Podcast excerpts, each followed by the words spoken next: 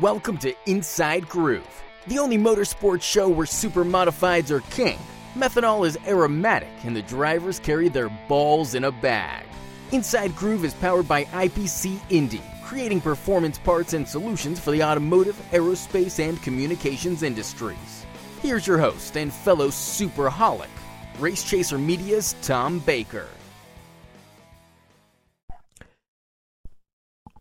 Welcome back to Inside Groove as we get ready to go for another week. It has been, boy, it's a quick week. I feel like I just finished last week's show with Dave and Lori May, and uh, here it is already time to begin thinking and taping and doing this week's show. So uh, this is episode 47, I believe. Uh, for those of you who still don't know me, my name is Tom Baker uh, from Race Chaser Media, and uh, I am really excited about this week's show. We have on the strutmasters.com hotline with us um, Mike Moore, who is the promoter of the Indy Summer Nationals that uh, Dave and Lori May and I talked about on last week's show.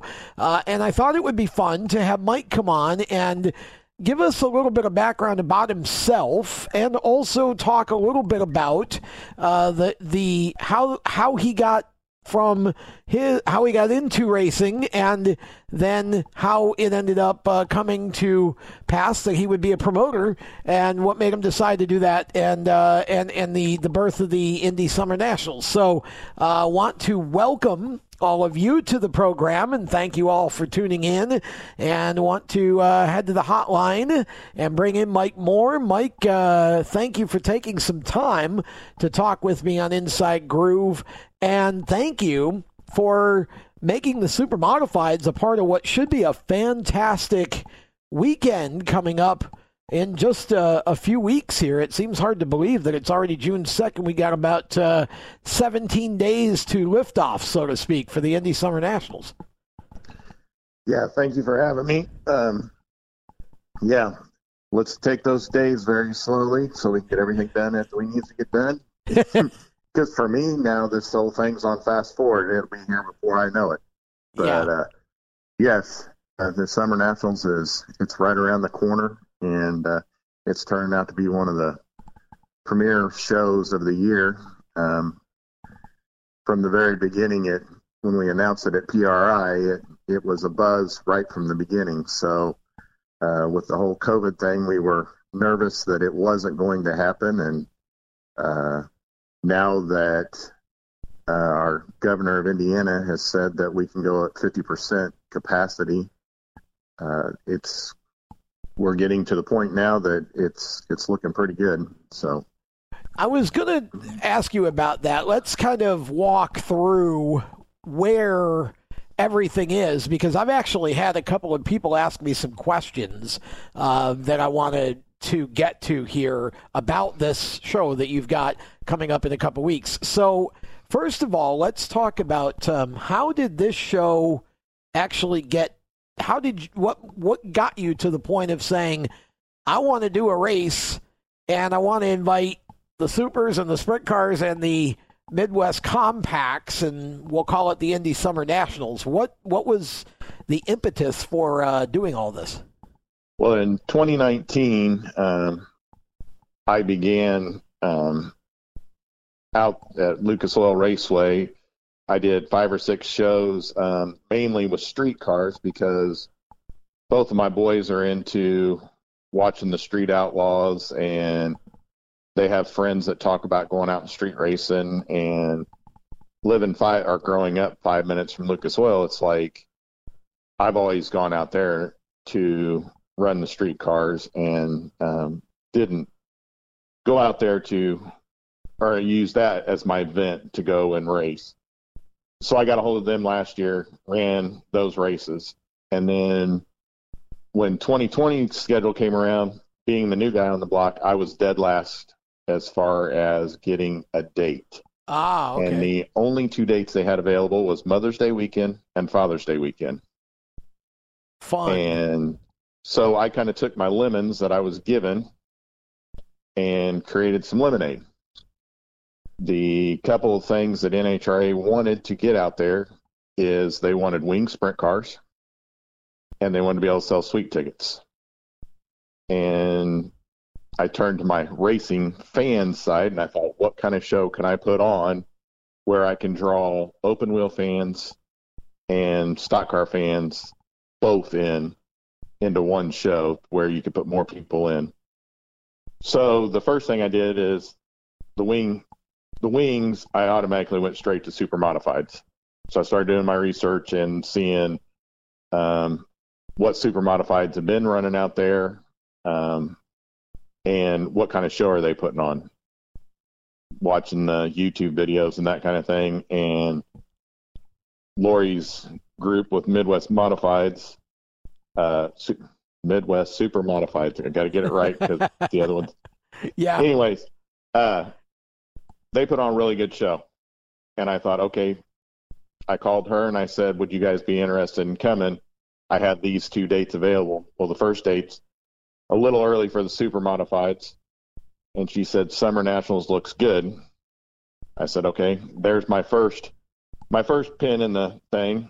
And then I got with Jim Hanks and he wanted to run the sprint cars in May. And as we got to talking and doing our research, the uh, sprint cars, the 410 national sprint cars, have not raced out there in 10 years. Oh wow. And we started talking, and we decided let's put on a non-wing sprint car show. So as soon as we did that, that was just like the icing that sealed this whole deal. And then the Super Cup cars were going to be my major stock car series, kind of like the ARCA Hooter Cup series.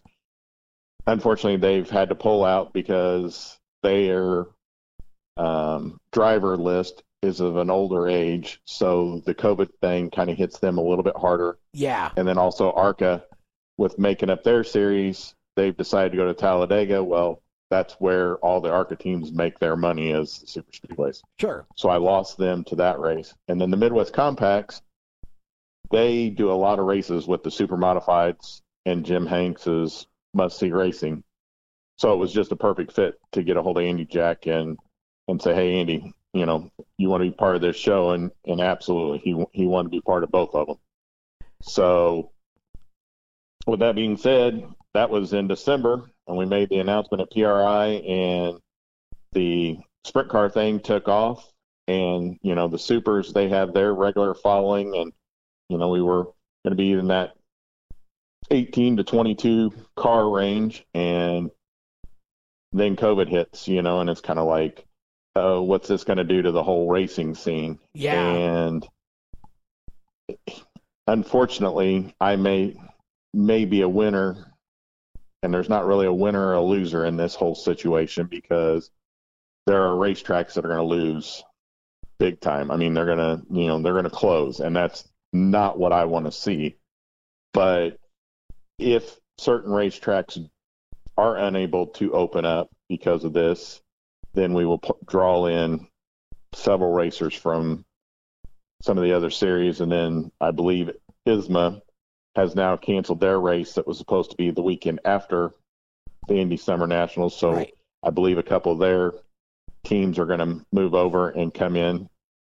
So, you know, our the 18 to 22 may, may now be somewhere between 20, 20 and 25 cars, which, you know, west of Ohio, that's unheard of. Well, exactly. Uh, at least, well, for many years anyway. Yeah, that's that's exactly right.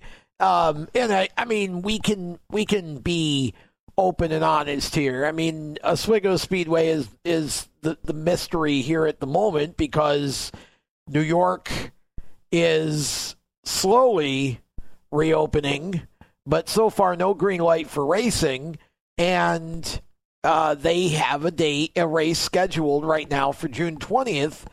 They have not said whether or not that will be held. Uh, as of right now, it's a go, but obviously it's a go maybe. And, uh, you know, it's, it, again, it's a tough situation. Like you said, you know, different areas of the country are under different leadership. in different uh, in different situations in relationship to the virus, and you know the um, the progression of the de-escalation of the virus, I guess. Um, and so I think that's really where you go from, you know, 16, 18 or whatever to 22, maybe 20 to 24, 25, if you get a handful or six of the Oswego cars to come out. Um, you know, and, and that obviously is going to happen if Oswego runs, and we want Oswego to run because that's um, that's important to uh, the super modified world. It's important to the Oswego Speedway, of course. Um, but I mean, it, that I don't think there's any. Um, you know, you're obviously not wanting to have that situation, but if it happens, then that's good for you. And and um, I don't think it's you know you're not insulting anybody. It's just you're putting on a race somewhere, and um, if you can benefit from a few more cars, you certainly didn't create the virus or cause the issue. So. Um, right, absolutely, you know, and you know, um, we've had conversations before. I, I, you know, I'm more than willing to work with the other series to try course. to make a super series, so to speak, and yep. you know, and and I and I I would welcome the uh, opportunity to talk with the different ones so that we can have you know four or five major super modified yes. races in the yep in the East Coast, and um, unfortunately, I'm in a position where I don't own the racetrack; I rent the racetrack, so right.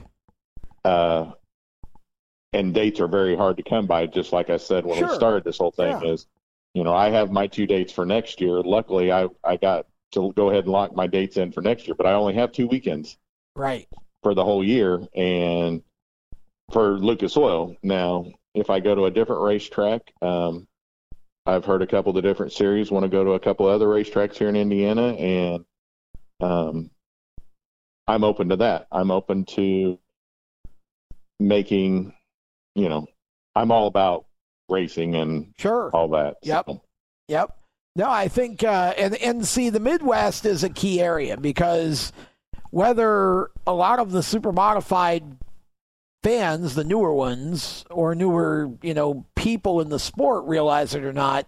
I mean, with even though the supers maybe aren't the featured stepping stone to an Indy car, to the Indy 500, the way that they used to be, um, 30 or 40 years ago, um, you know, the open wheel market is still concentrated in the Midwest, and there's an awful lot of opportunity there for the super modifieds to um, to grow again in that in that region. And I think Dave and Lori and the folks from MSS see that, and I think you do as well. And and that's really if you could start to get, and of course, you know, a lot of these teams and, you know, I hadn't mentioned this to you when we talked the first time, but a lot of these teams, I think if you could find a way to do um, Friday night here and Saturday night here on the same weekend, I think you'd see a huge difference in, you know, the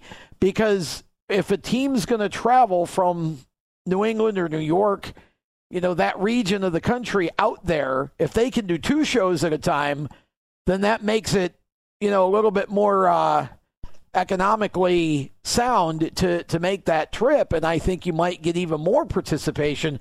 But the the big picture is, as you and I talked about, um, getting everybody, the folks from Oswego, the folks from Midwest, the folks from ISMA, yourself, everybody who's trying to race supers and schedule shows and to to sit down on a conference call or a Zoom, you know, deal or whatever it has to be in the in in in the summertime at some point here and start looking ahead to next year and thinking about, you know, how could we build the the super modified division and add more cars for all of us to enjoy and and to have maybe a, a five or six race ma- major series that's sort of um, a little bit of ISMA, a little bit of MSS, the Oswego Classic, your races, that kind of thing, and then use that as let's go out and get you know try to, to pull some companies in to, to be a part of this and make it nice for everybody right i mean isn't that kind of what your vision is for uh, what you're trying to do in general? Oh yeah, yeah, that's exactly it. You know, and and I I listened to your last podcast there and talking about the IndyCar drivers. I challenge any IndyCar driver right now to get in a super modified. I don't think they'd like it. I Actually, I I don't I, I, don't think many of them have any enough talent to get in the super modified ooh, right wow. now. Wow, I'll be honest, Mike. I would disagree completely with that. I think that um, I think you'd be very surprised as someone who understands the relationship and and and is you know worked with a lot of young talent in terms of the mental game and the approach. Um, I think that there are a number of those drivers in IndyCar that would absolutely love to get into super. And I think if they could do it, I think they would love racing it. And I do think they would be good at it because the supers are more like Indy cars today than they've ever been in terms of aero. Um, it's a lot of the principles are the same between both cars. So I actually, I just, I know, don't think one of them, I don't think any of them would do it. I, that's well, the bad thing is they'd rather sit on the computer simulators you know. Well, the, the the problem you've got is that in in today's racing world, and it's the same with NASCAR guys. A lot of them, a lot of these guys would like to do other racing, but once you get to that top level, then what you have is you have the teams and the, signing you to you know contracts that say you can't go race dirt or you can't go race supers or you can't go you because they obviously don't want you getting hurt and then right. not being able to. So I don't. I would disagree with you categorically on on that point. I I think a lot of this, a lot of those IndyCar. Now, not, some of the older ones maybe not, but I think you take a. I promise you, Josef Newgarden, um, Zach Veach. Uh, I mean, you you. There are probably half a dozen. Santino Ferrucci. Uh, you know, you take the younger guys and the guys that are, you know, your your uh, Ryan Hunter-Reays. Um, I think some of those guys would absolutely love to to see what a super modified. But here's the problem: very few of them would even know what a super modified was because they haven't really seen them. You know, unless right. you've watched um, Mav TV and and seen any of the speed sport um, races in in recent years that they've taped from Oswego um, or you you just find out from somebody else and start poking around on YouTube. You don't have a clue because out in that region there isn't anything other than what the Midwest has been doing. So I think if you if you started to build interest in the division in terms of more cars and get a few more shows out there, build that region up a little bit to where you've got, you know, 8, 10, 12 good races. Um, you get some of these people to to see them. I know, for example, um, Jeff West, uh, and I'm sure you probably talked to Jeff, but Jeff, you know, Jeff's got guys like Tanner Thorson that that know about his cars and would love to, you know, get in them. Um, you know, these guys I think would love to try super modifieds, and and I think that also could open the door again for maybe you know a super modified driver or two to to to get become kind of get looked at more seriously for, for opportunities in IndyCar because I know we do a lot of road course racing, so they all want everybody to go through the, the you know road to Indy. But um, I mean, I, I think I, I think they need to realize that skill set is transferable, and you know you could learn to do that, and and and and even if just for the Indy 500, which is the way it used to be in a lot of in a lot of situations, you take a guy from a super modified that's been seasoned for a while in the supers, you put them in an Indy car for the 500. If you give them all the practice time it takes, I'm I would 100% believe that they could qualify for the race and do well. You know. Well, just think of it. Just think about one of the Indy drivers come run a super modified, and and do that, and then leave the super modifieds and go hit Texas. Yeah. And and you know, yeah, yes, exactly. it's on a two and a, or a mile and a half track, but you're still slicing and dicing oh, yeah. on both of them for sure. And things are happening so yep. fast that this, that you're exactly right. The skill sets would well, yeah, absolutely go over. And that's really what we and see. Then you start cross pollinating. We have, for example, uh, uh, Tim uh, uh, Tim Clauson. Um, who is obviously his son Bryan, who was killed a couple of years ago. Um, Tim, you know, Tim's now dabbling in IndyCar, and, and you know Bryan had run Indy Lights, and um, you know Tim wants to kind of make that little way for a. Um, so you know he's he's got uh, Tyler Courtney running for him right now, and wouldn't be surprised. Sunshine, as they call Tyler, Sunshine has been a guy who's had experience working uh, with James Hinchcliffe at Indy um, on the crew and being a part of that effort. And so, you know, again, Tim is, he wants to see. So, you know, it used to be that those sprint car guys, the super guys, you know, you, you could go qualify for the 500. And I think, I, I believe with everything in me that that could still happen. I just think that uh, there needs to be people willing to do it. And I think you take a guy like Jeff West. Um, Jeff has a lot of interest in in that sort of um, cross pollination, I think, and um, because his business does a lot of work for IndyCar, NASCAR, supers, you know, dirt cars, sprint cars. So uh, it's kind of a situation where you just have to have the right people and the right timing. And you're right, it would be fun to see uh, somebody like a Josef Newgarden come over and, and race a super. It would be a good draw for one thing. Um, I'd love to. I'd love to know, see Tyler Courtney come over and run a, a super Courtney modified. I challenge Jeff know. West to get Clauson Marshall to buy a super modified so we can see, make that happen because that would just be absolutely. I, I could only. I well, mean, the way he's he's gotten into the world of outlaw card, and I mean, just taken off, and I. The problem is, you're gonna, you know, if you build a super from the ground up, it's a six-figure nut. Uh, oh yeah. And, and you go run oh, yeah. it once or twice so it would it would basically be a situation again where you'd want to populate that area a little bit more, and that's it. It would take a couple of more bigger races and and some real attention being put on it, but um, you know there there are some possibilities I think, and I think Jeff sees them. I know I see them um, because I deal with a lot of different types of racing, and I kind of I think I have a bigger picture mentality than maybe some other people do.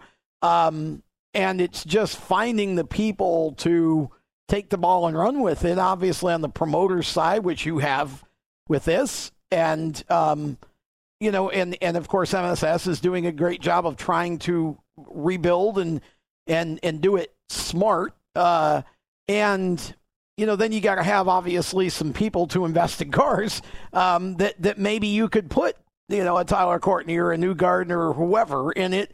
Um, you know, and and have those guys. I mean, I I I believe that you if you you know if you could ever get Tony Stewart away from his sprint car, I think Tony would would probably still love to make a super modified appearance, but it's just got to be the right timing and the right situation for him. And so I think there are things, you know, there are things that could be done, and even you know to pull somebody from the NASCAR side of things, you know, those aren't they're there there's nothing out of the question. A Kyle Larson, a you know, I mean the sky's the limit if you're just sitting around bench racing like we are. Um, oh yeah. But it's it's really I think there's some structure and some more work that needs to be done to create that excitement first, and and it takes guys like you in that region to do that, and so. Um, you know, to see a super modified race at IRP, LOR uh, is is great. Um, you know, Salem has been discussed at some point. Good night. Uh, and we have Winchester. I mean, Win- you've got three well, three fabulous facilities yeah. there that.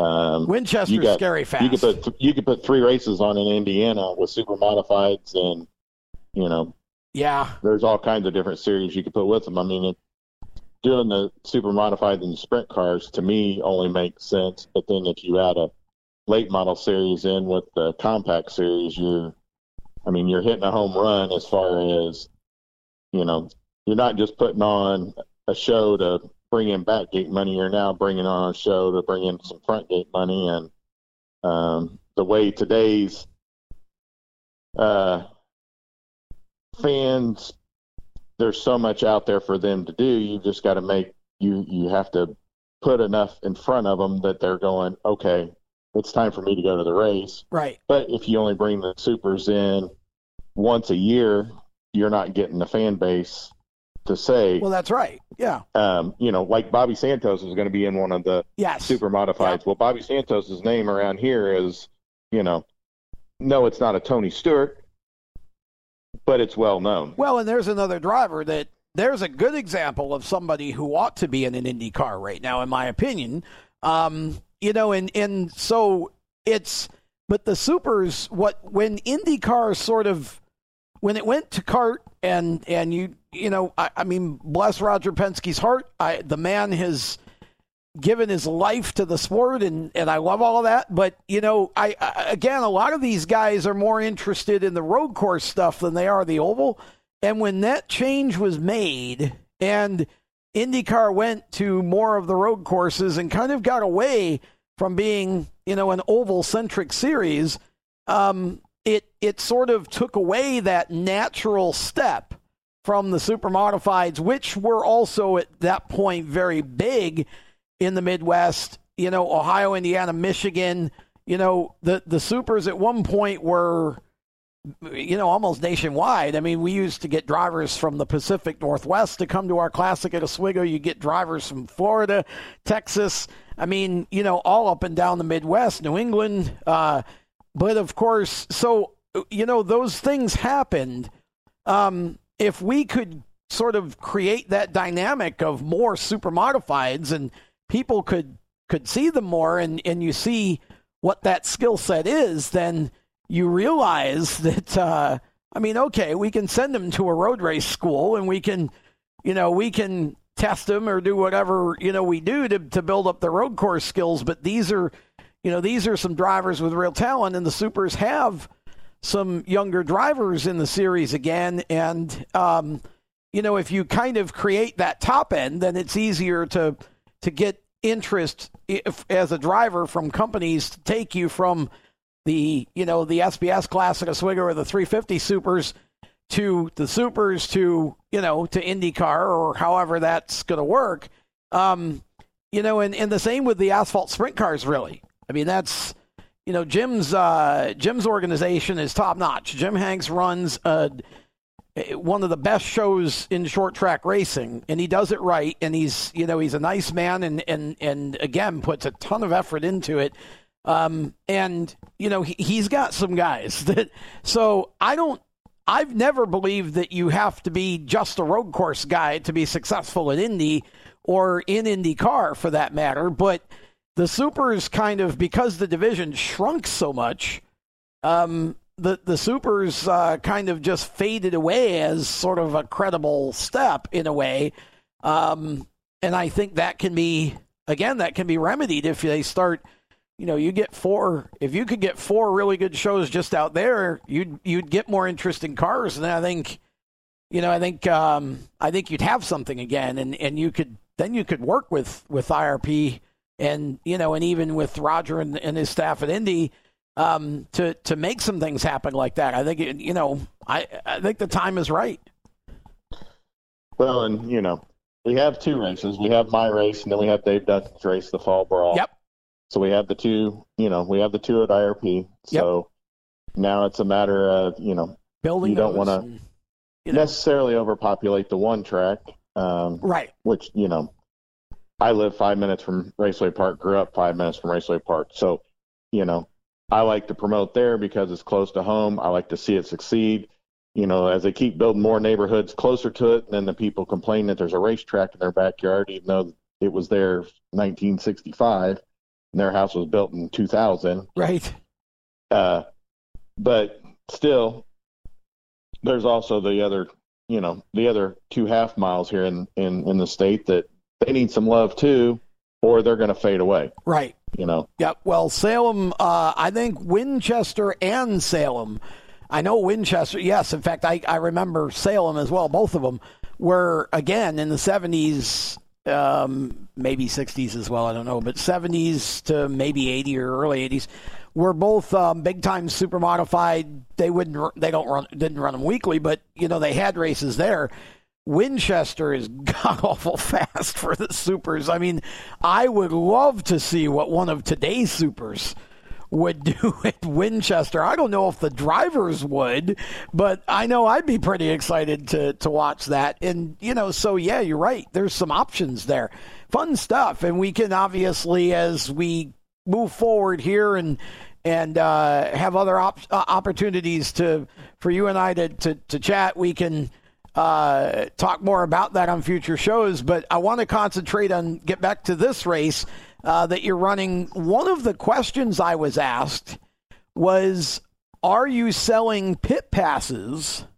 And because uh, apparently s- someone was looking for a pit pass price uh, on the site, couldn't find it. Um, can can anybody get a pit pass? And it, and are is there some sort of a limit on how many people you're going to put in the pits uh, because of um, the ongoing requirements uh, of COVID? Right. Um, right now, I don't have a limit in the pit pit area. I haven't put the pit passes on sale yet. I'm kind of holding off to make sure that I don't want to sell a pit pass and then have to go back and tell somebody I got to take it away from them. You know, um, right. I uh, gonna have just the super modifieds and the sprint cars in the infield to limit so that those teams can spread out, Cool. and then the compacts are going to be pitted on the outside because I've got close to 53 of those coming, if not more, Whew. because we've added a second A feature for them, so that could make that, you know, that could probably grow another 10, 15 cars pretty easy on that one. Man. Uh, so I don't want to sell. The pit passes may end up only being sold the day of the show, okay.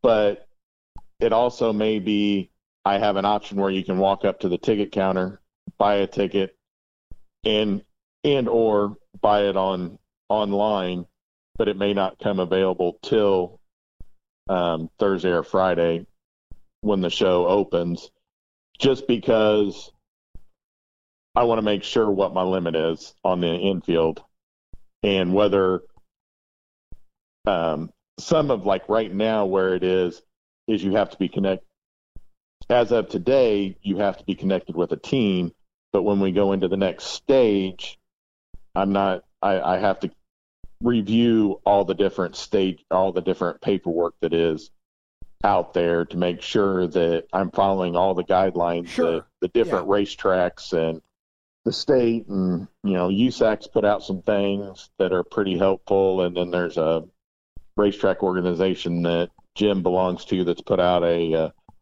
uh, um, thing that I still need to go through and review and make sure that we're hitting all the points because I don't what I don't want is for somebody to come in and go well you're not following the guideline because we are trying to follow the guidelines because people want to go racing Right. and Sure. if you know on the drag racing side of it, if you don't open the racetracks and get people back on the racetrack, they're going to start racing in the streets, which they already are. I mean, I know for a fact they are because I get daily text of people out drag racing up and down the streets in the country, Oh man. and it scares the heck out of me yeah. because somebody's going to get killed. Exactly. Yeah, you don't want that. Um, okay, so the pit passes for are more or less to be determined at this point. Right. Um, but you are obviously you've got five thousand. Am I correct? Five thousand grandstand tickets available.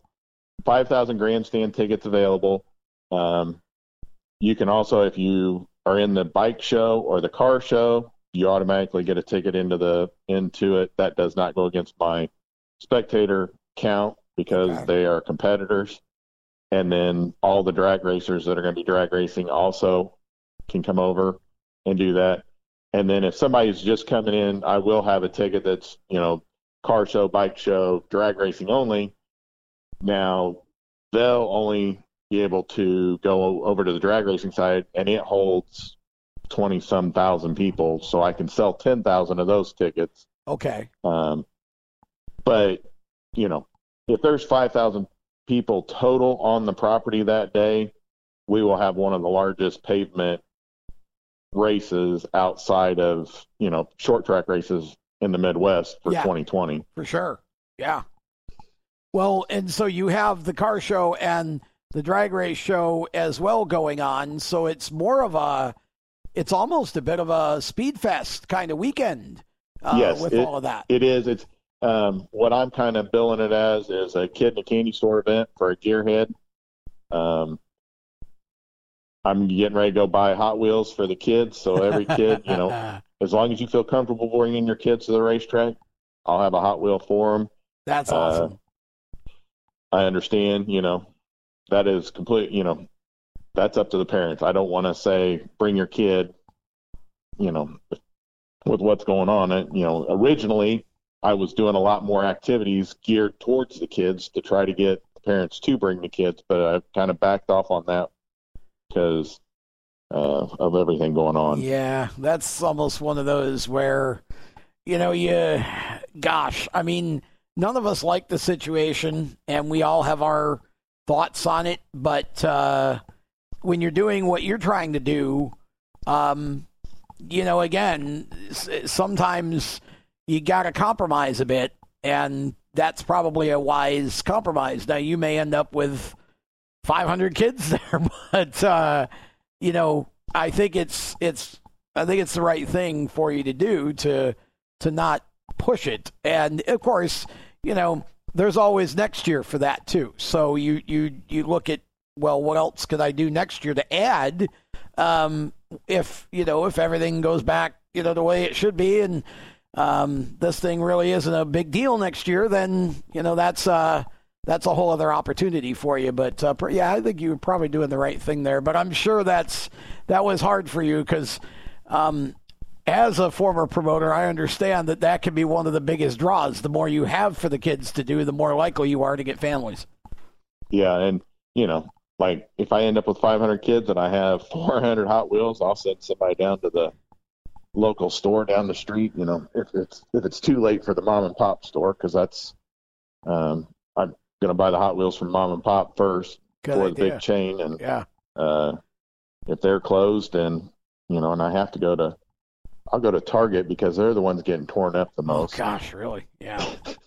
So, but uh, anyways, we're going to make sure everyone has a good time and and all that. And the one thing, speaking of the mom and pop shops, um, I I am offering the vendor spaces and swap meet spaces basically for the price of admission. I'm not charging any more for any space. You know, so if Wow. somebody brings in a semi trailer for fifty bucks, you can bring your semi trailer in for fifty bucks and sell your products. Let's get this Wow. economy back up and rolling and and uh, that way, you know, That's awesome. we got to keep the racing world going, and and the only way to do it is to sell it, sell our stuff. And you know, there's For quite sure. a few guys out there that you know they need to sell their car parts to get their race cars back on the racetrack. So Well, that's very true. Um, now, uh, are we going to have full concession at the tracks, uh, or at the track, or what? Uh, what is the situation on that? As best you can tell us. the concessions will be open. There'll be a concession stand in the pit area. Okay. Um, well, really both pit areas. It's the drag racing Right. pit area and the oval track pit, pit area, and then they'll open up the oval grandstands, concession stands. Um, and then as more people buy tickets, if I say, you know, we're up to 3,000 people in the stands and they start hiring private contractors and start bringing in private contractors and uh, we go from there. It's just, yes, there's going to be stuff like that. Um, spectators are not allowed to bring in coolers. It's an NHRA policy, you know, safety Okay. wise. No coolers. So, Uh, how about uh, camping? I'm just trying to cover as much ground as I can for those who are listening to the show. no, that's, I have it on my list. Camping um, for the racers, um, I can offer primitive camping. There is no showers, there is no hookup. It is very primitive. You know, you just be camping in the parking lot. Right.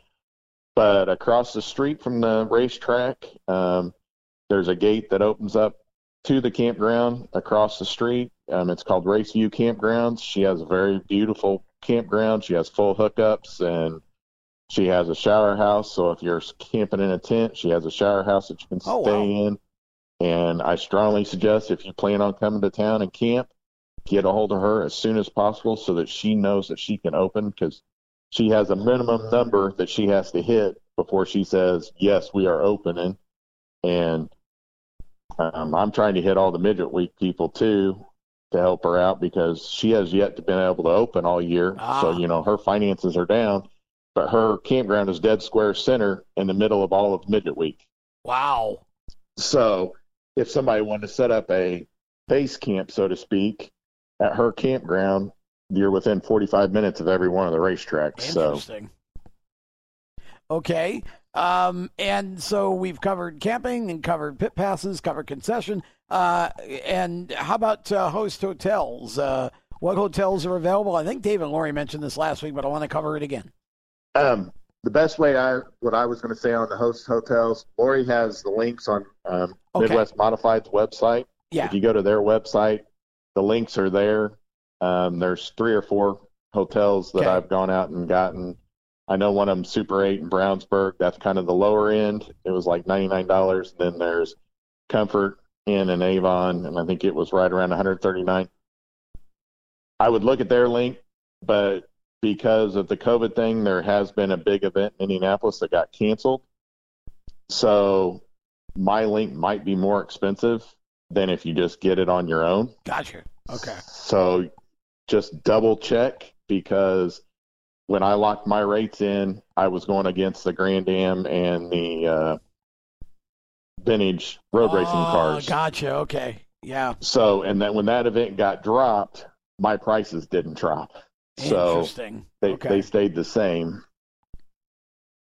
Okay. Um, so, and, and of course, you have practice on Friday, racing on Saturday, and a rain date on Sunday. Yes. Okay. We're not going to need the rain date. We're going to be optimistic here. Uh, so, but it's good to know that you have that, obviously, because again, if a team is going to haul that far, obviously, you want to have every opportunity to race, and uh, uh, that's a good policy. What time would everything start on Sunday? Uh, do you have? Is there a, a kind of a you can't On fire Sunday? before noon? Yeah, Or- if you or- needed Sunday, what uh, do you have? Do you know? Would it be an we would probably show? go as soon as po- you know, like a noon time Yeah. frame Okay, to try to because everybody is traveling so right, far, exactly. and there's a lot of teams that you know they're like me. I still work nine to five, Absolutely. and uh, so they got to get home to go to work on Monday. So you know, if you're traveling ten hours, you don't want to finish your race up at eight o'clock at night. So it it'd probably be one of those where we, as soon as we could get the track ready to go, um, eleven or twelve o'clock in the morning, you know, we get church service over with, and I mean, I don't want to say get church service over with like that because, but anyways, we would get do the church service and do that stuff and have race um, racing for Christ. They do a church service on Sunday at the love racetrack every week. That's and, great.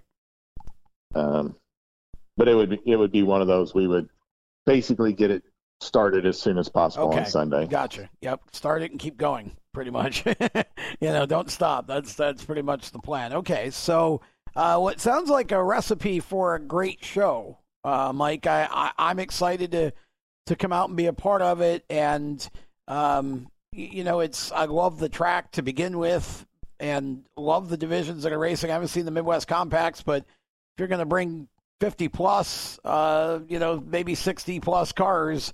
Um, I'm interested. I don't care what it is. it's going to be a show.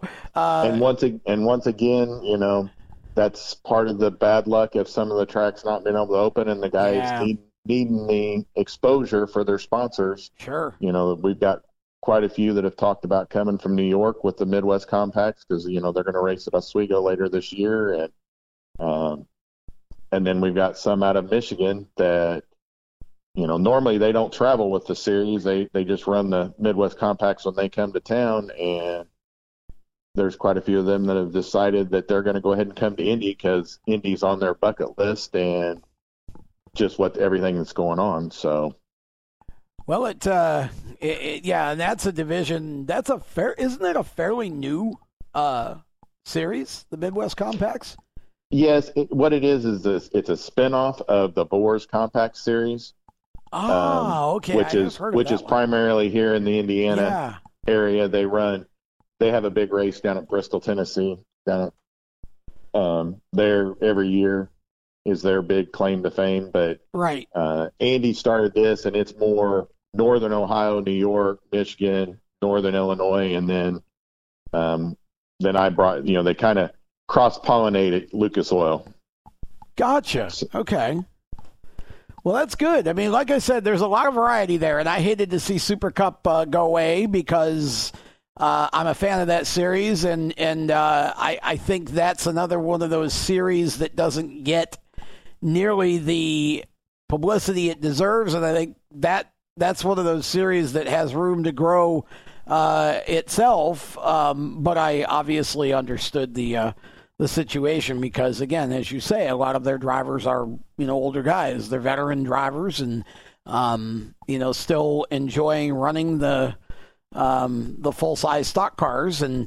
Uh, it really, for those who don't know, uh, there probably are a lot of people listening to this show that don't know what Super Cup Stock Car Series is. It's it originally was a spinoff of the Hooters Pro Cup Series when back in back a while when Hooters was running and they decided to go to composite bodies, there were about half a dozen or so of the guys that didn't want to do that. So they spun off and started their own series and and it's it's grown to anywhere, you know, 16, 18, 20 cars.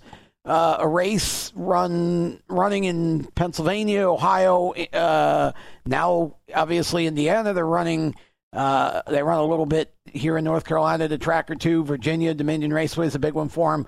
Um, it's basically a think of it as a Saturday night short track version of ARCA. It's pretty much you know uh, as Joe Schmeling likes to say, um, it's racing the way it used to be, and it you know he's got a good formula there, and so I would have would have loved to have seen him on this bill because I think it would have been great exposure They've oh, had, he, he's been know. trying to get to Lucas Oil. I think he said for almost ten years Yeah. now. Yep. And when he said that he had to go, I said, I told him, I said, Joe, this is this is not the end. We have an October date. You're gonna, you know, I'm still leaving it open. You can come in October. We're still going to race. Perfect. It's not going to be, you know, what this is, you know, what this race has turned into.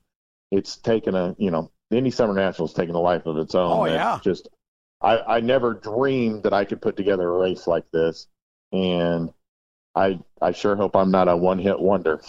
But well, we're going to try our best not to let that happen. And I, when I say we, um, you know, myself and, and everybody else in the equation, um, I, this is the the thing I love about this show is everybody's working hard at it. You know, this is a show where I know the Midwest guys are, are raring to go, and, and, and you know Jim Hanks doesn't do anything that isn't a plus. Um, you know, he he just he, he's he wants to be professional all the way through, and, and then you know the folks in Midwest Super Modified Series are really excited about it as well. Um, you know, we I think everybody's really doing what they can, and I love the energy. Uh, talked to Jim about it uh, here a week or so ago, and um, then Dave and Lori, and um, haven't spoken with the folks in Midwest Compact, but um, you know, there's just a lot of energy about this, Mike, and that has to really make you make you confident and make you smile because you know we, I know again from wearing the promoter's hat more than once. Um, it's you're kind of out on an island and you're never going to please anybody no matter what you do and your chances of failure are a lot higher than your chances of success it seems like so you know this is really just got to pump you up to know that all you've got some of the the the best in terms of short track series that you're bringing to this thing and, and starting off with and you got some really great people like Jim and, and the folks from MSS and all, all those guys that you know are really uh, working hard to make it a success for you. Yeah, the the thing about Jim is the first time I ever talked to Jim, my wife had just had open heart surgery, and uh, he called me and I, you know, we talked for five or ten minutes. and I said, "Let me call you back in a couple days because my wife just had open heart surgery, and you know, let me get this done, and then we'll get back together." And we got to talking and stuff, and you know, he's he says, uh, "Somebody brought us together. This is divine intervention because we Yeah. get to talking, and it's Yep. just, I mean, he has become such the mentor."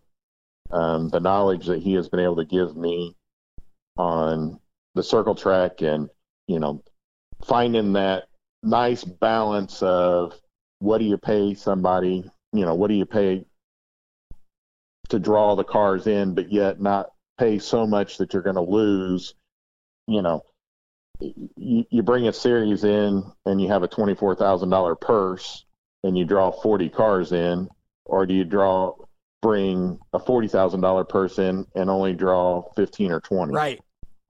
And the money doesn't always do it. I mean, I, I've seen like Yoho down in um, uh, Florida. I watched him do it one day. He went and he started throwing money out there, and the more money he threw at it, the less cars he had. Yeah. And it, it was like it, it worked the opposite direction, and, and it was just kind of it, it was amazing to me how that that sometimes works. But anyway, on the Super Cup side, when you talk about how racing used to be and all that, the neatest thing that's happened to me in this whole thing is I pick up my phone, it's ringing, I look at it, and it says Bill Kimmel. and I'm like, there's no way. I'm like, why is Bill Kimmel calling me? So I pick it up and I talk to him, you know, and all that, and he's explaining that, you know, Joe's series is the real deal, and uh, you know, he's explaining that, you know, here in Indiana that the street stock series is probably one of the most popular series around and that, you know, I need to get with the Salem group down there about running their series with me and Yeah. and the sprint cars and stuff and all that and, you know, kind of filling me in on some of the gaps that I had, but I told my wife, I said, you know, I said that's that's kind of like Dale Earnhardt Jr. calling you, you know. You know, if Will Kimmel would have called, it'd have been like Dale Earnhardt calling Yeah. you. But you know, Bill Kimmel calls you, and it's it's just one of those takes you back for a minute. It's like, you know, that's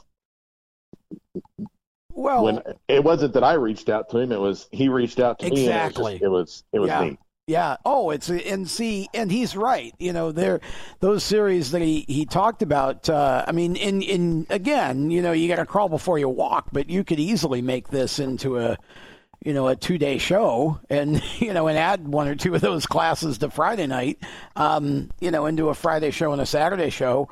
Um, you know, but. And, and and again, as you kind of get your feet wet, and you know all of that, you know, you want to build the, the fan interest first, which is I'm glad you're doing all the things you're doing because you and obviously this year with the virus it threw a, just a terrible monkey wrench into this, but um, you know, I think that if you can build the the fan interest, then the money will come. And you know, you want as much sponsorship obviously as you can get, right? And you know, I've always thought that, and I've been told this by a, a pretty good number of racers, you know, in in different series that you talked about the money aspect, and money doesn't always do it.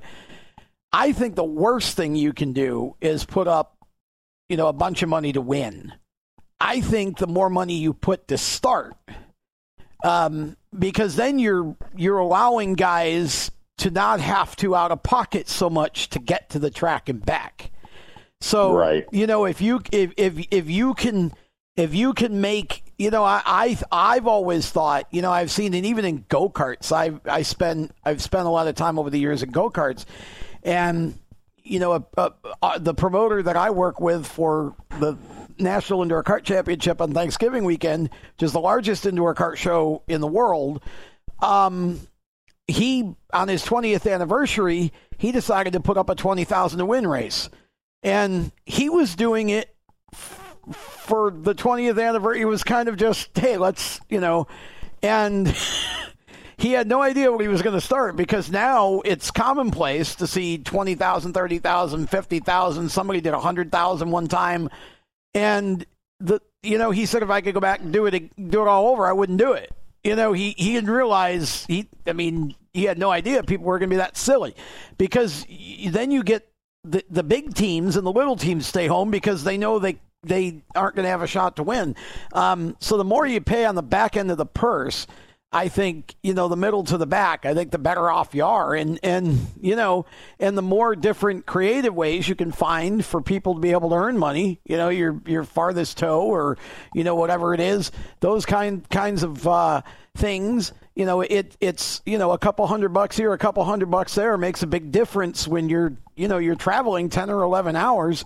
Um, you know, if you can pick up you know, three, four hundred in contingencies, that makes a huge, huge difference. Plus what you get to start. So, you know, I've always that's- thought, you know, that's exactly what Bobby Santos was saying. He's, you know, that's kind of how we got to. If we have 40 sprint cars show up, we're going to start all 40 of them because Ooh. with what's with what's going on right now, you cannot turn a racer away because they need the expo. You know, even the little guy needs the exposure. Exactly. And you know, as far as on the promoter side, what you're saying, you know, kind of if if a, the promoters look at this, the COVID's kind of given you a new start on life, and that's kind of where me and Jim have. It has. Of, yeah. because you can now blame COVID and bring the purses down to where they need to be and spread it across the field instead of having the ten thousand to win twenty thousand dollar purse. You still have the twenty thousand dollar purse, but you now spread it across all Right. twenty positions. Right. Yep. No, You know, like true. Lori, you know, Lori and they're it's thousand dollars start. Yeah. So uh which, you know, yeah, it's that- not a not a big chunk of change in the racing scheme of things, but to start, it is. Well, yes, I agree, and and especially for an early, what I would call an early bloomer show, it's your first one, right? So it's the, the to you, you got to start somewhere, and if you can start with that as a base, and you can be successful with that base, then as you get your reputation going and you build the brand a little bit, then you can get you know sponsors to kind of help to to boost that a little bit. And again, I don't think you need to get to ten thousand to win. That that becomes a nice. I've always thought. I mean, Oswego has one. They have a ten thousand to win Mr. Super Modified race. It's that's fine. I mean, it's it's it's a big show. Um, I I don't even know what their classic pays to win now. I think maybe fifteen. It might be up upwards of twenty. I'm not sure. Um, I've lost track, but you know, I think it's more important to make sure everybody that that as many people can go to the track and race as possible because that way you know if you get more cars you know so you maybe you you know you say it's going to be eventually it becomes you know well it'd be nice to throw 10,000 to win and that's great if that's if you have the sponsor money or have the ability to do that but you know if if you had a $5,000 to win or s- 6,000 or 7,000 to win and it was 1,500 to 2,000 to start, boy, you'd really have something because then, you know, people can go there and not lose money doing it. And you are right that, that COVID has provided, uh, and I've seen it in NASCAR too with all the different things they're doing now with no practice, no qualifying. I, you know, I was saying on one of our shows this morning, they ought to keep some of that. You know, it, it really makes it a better show for the fans and and and honestly the drivers haven't complained. I mean, you know. Yeah. So I I think they missed the boat this week. I think if they would have ran Bristol tomorrow night, the race for the, the Bristol race, the second Bristol race right after the, the Bristol race, I think would have been probably ten times better than the first one, just because they had had been able to make the adjustments they need to make. But I think if they had done that back to back Bristol, I think the TV ratings would have gone out of the world, out of this world. Well, I would agree, but you got Martinsville next week, so and, and they wanted to run Atlanta, and th- their whole their whole focus. They had obviously a situation where they couldn't run all the tracks they were supposed to run in the order they were supposed to run them. So you're you're trying to run make up that number of races, and you're putting them wherever you can. And so they were able to do enough at Darlington and Charlotte that they didn't have to to do a double at Bristol, but they're doing the midweek Martinsville. I do agree though, and I think I think there's going to be, and, and we're going to get the All Star race as a midweek show in July as well at Charlotte, which I, I think is perfect. Um, you know, it's you, I think NASCAR is going to do more midweek racing in the future. I think that's one piece that I think they've figured out. We can do a midweek show and not even on Big Fox, but on FS1 and get you know two and a half million people to watch. That's an amazing draw um, for a midweek show on a cable channel. Um, right. you know, so yeah, I agree with you totally. I think short track racing, midweek short track racing, and that was kind of what I said is I think every one of the midweek shows that they do in the future ought to be a mile or under because you know I don't think you would. I don't think you you don't want to put. No offense to the folks at Kansas, but that's just not, you know, the best racing is Bristol and Martinsville and, you know, Richmond and, and Darlington. Th- those tracks really put on great racing. And I think you know, I, I believe that, and you can shorten the races like they've done with a couple of them into that sort of two, two and a half hour time frame, and everybody still enjoys it. So it is, uh, in a lot of ways, that was a, a, a very true statement that, you know, the one thing that's, that has happened is COVID has given us a chance to, to, to try a few things, and we've realized that you know, maybe we don't have to do everything the way we always did it. And I also think that there's been a lot more talk about these festival type atmospheres like what you've created um, for this this upcoming race with having the car show, having drag racing going on. You know, if you're the type of person that wants to bounce back and forth, by all means, you know, there's that opportunity to do that. And, you know, if you just want to watch one or watch the other, then you can do that too, but it it gives you more of a wider audience and maybe some of the, the straight liners look at the supers and go or the sprint cars and go holy crap. You know we want to do we want to see more of that um, and yeah. vice versa kind of thing. So. Yeah and you know i've got some of the guys i got coming in are, have been on that street outlaw show that run those small tires that yeah. you know it, um so those guys are itching to get on the racetrack because they've yet to, you know, unless they've traveled 12 hours, they really haven't been able to get on the racetrack yet. Right. And uh, so they're all itching to get on the track. They keep texting me, you know, when are you going to put it out? And I'm like, it's getting ready to be getting ready to be announced. So we'll have probably 16 to 32 of those guys, you know, that basically it's run what you brung on a small tire and steel quarters and Oof. You know they're running five second quarter mile or quarter miles, eight miles, and they're crazy.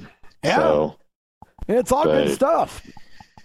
It's all good stuff. It sounds like it's going to be a happening uh, weekend, and um, again, it's uh, you know I I appreciate you and I thank you for stepping up to to take the reins and do something like this because you know I'm um, this is a super modified show, but um, you know, I'm a race fan, and so you know, I enjoy almost everything. Um, and I and I love the variety that you brought to this show because there's something for everybody in it, and um, it's just one of those ideas that I think has infinite potential to grow into something really big in the future if you know if the first uh, first one out of the box is successful then obviously there's more interest in the second one and so forth so um, it's a it's a pretty pretty neat deal for us, and I hope that a lot of the, the, the people listening to the show, especially if Oswego, obviously if Oswego runs, the locals are going to stay there. But if if Oswego's not able to go,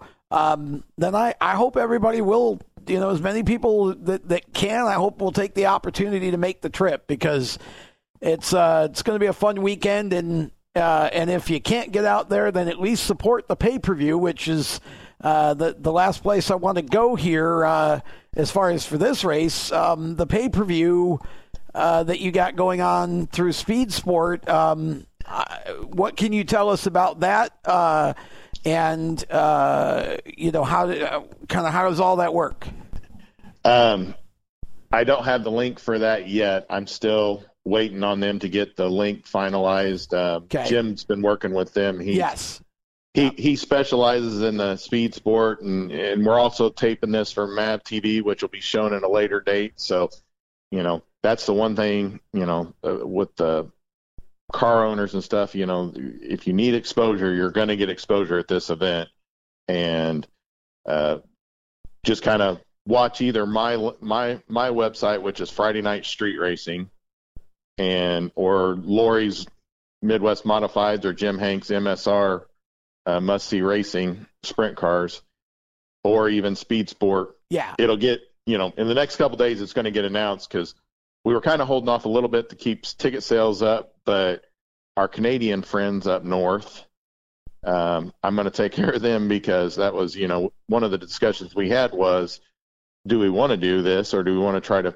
you know, get more people in? And, yeah. you know, I had several people from Canada say, hey, please tell us the super modified race is going to be on pay per view because we can't get out of the country That's to right. come. Yep.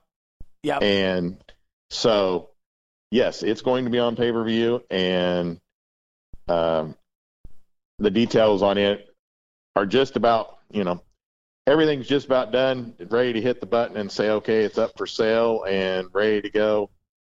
Um, it just wasn't ready today. I was hoping to be ready for the show. That's all right. Uh, well, we don't. I would say it'd be another day or two, and it, and and the link will be live, and people can start buying it and all that. Well, we're recording this on a, on Tuesday night, so by the time it actually airs on Friday uh, or premieres on Friday, uh, hopefully all of that will be up and running, and at least people know where to go and where to find it. Uh, and again, all three races or four races, actually two for the uh, Midwest Compacts, will be uh, part of the pay per view. And I can tell everybody, I think, because uh, I don't think it's a big secret that um, the main cog in the wheel there, in terms of of, of a voice, is going to be Jacob Seelman, and Jacob is the Must See Racing Sprint Car Series. He's the voice. He's he's the announcer, and. Uh, for those of you who don't know Jacob but are wondering, is he related to? Yes, uh, Bob Seelman, who raced uh, super modifieds in the 70s, is Jacob's grandfather. Um, and uh, you know I've had the good fortune to have been able to help Jacob get started uh, with you know the the media work and all of that. And he wrote for for Race Chaser for a, a number of years and is now at Speed Sport. And this kid can announce anything. He's just he is really really fun to listen to. I don't know who else is working with him, but um, you know you're gonna you're gonna get quality with this and uh, he'll know he'll know the super modified guys well uh, before he he uh, gets you know gets there and turns the mic on. So um, that should be a whole lot of fun, man. And and and I think you definitely need the pay per view on this one because there will be a lot of folks in the in the Northeast uh, that cannot just can't make the trip out.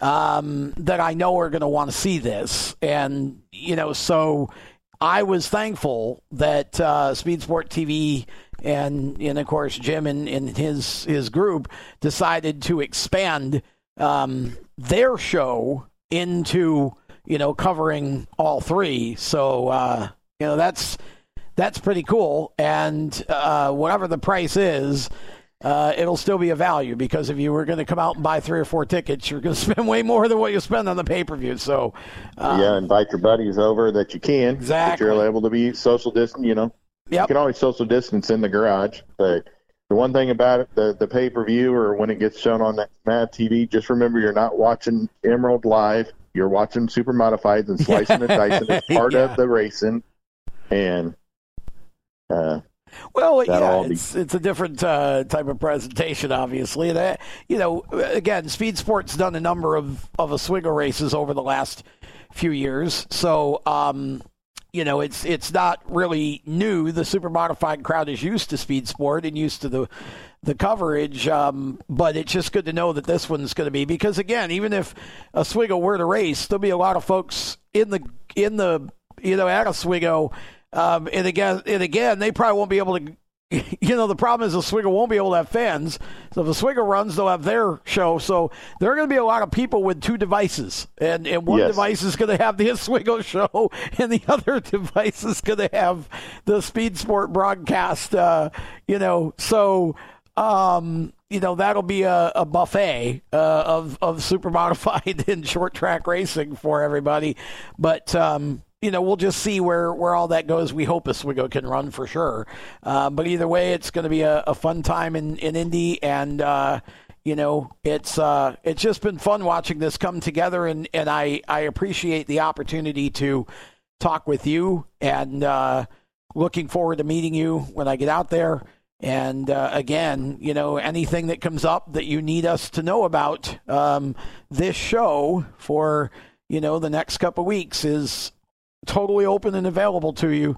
Um, so feel free if as things develop. Uh, if you need to get back on next week again, uh, you know, or the week after that, um, more than happy to make the time for you and do whatever we can to help uh, help promote the show.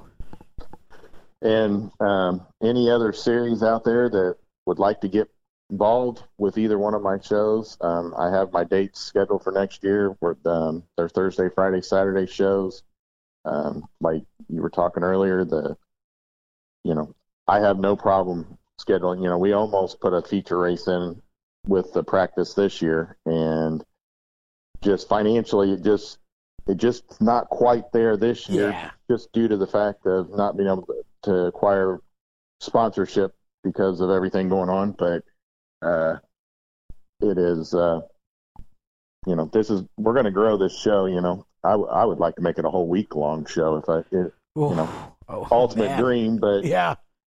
Yeah, Uh, open wheels. but open we, wheel there are suites week. available. So if anybody needs feels that they want to come to the racetrack but need to social distance themselves that away so that they're even away from the crowd and stuff, um, either get a hold of me through Lori, Jim, um, Tom, and I'll get you. The racetrack has to sell those. Okay. Um, I don't sell those. There, there's a special person at the racetrack that does that because if you buy a whole suite, you get food options. If you're just buying a single ticket, due to communal things, there won't be right. communal food in the in the suite. Um, but other than that, um, I think we pretty much covered everything but one thing. Okay. Please uh please finish up with the one thing. The one thing I have for you is the Inside Groove lap sponsors. I'm opening it up. If any of your listeners want to sponsor a lap, get a hold of me.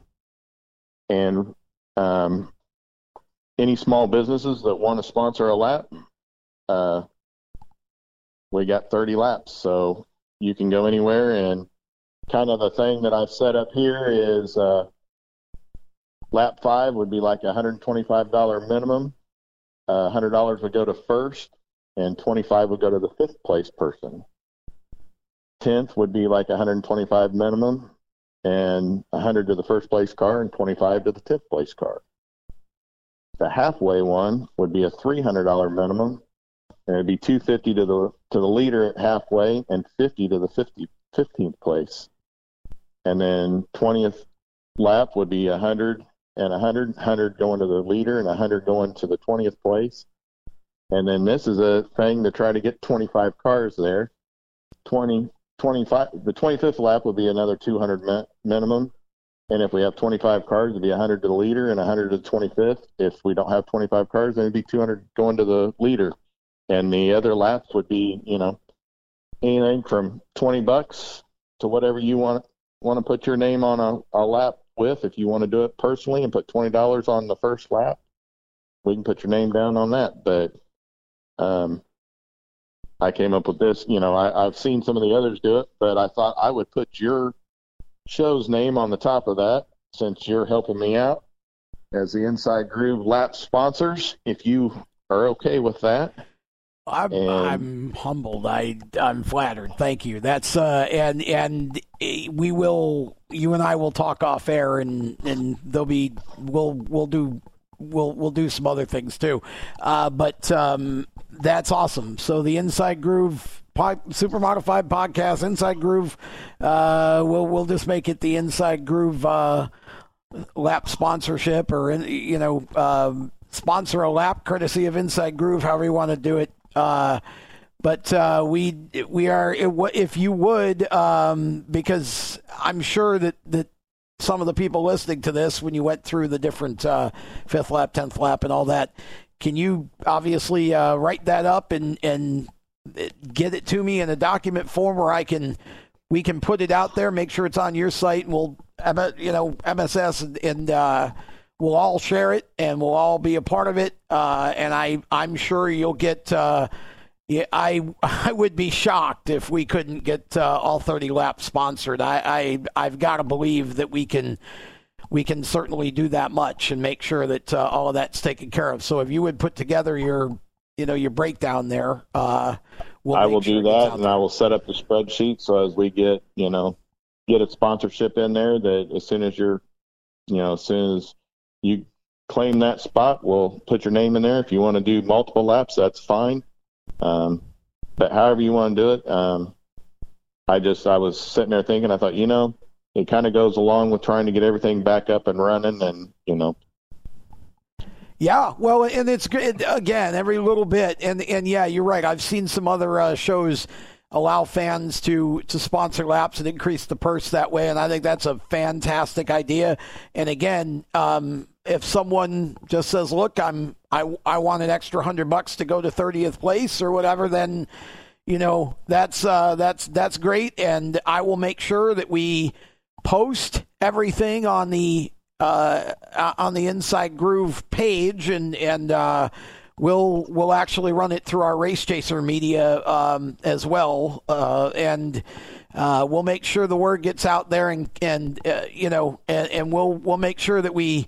Uh, we mention all of the businesses that uh, that sponsor laps, and so if you'll, uh, I'll I'll actually um, I'll give you a call be, before the end of this week, probably tomorrow on Wednesday at some point, um, and we'll we'll we'll talk about this. Um, and kind of get all of it ironed out. And let's make sure we get it out to everybody um, if we can by Friday night when the show actually premieres, so that as they actually hear the show, um, they'll they'll know what uh, what's going on and know where to find it all.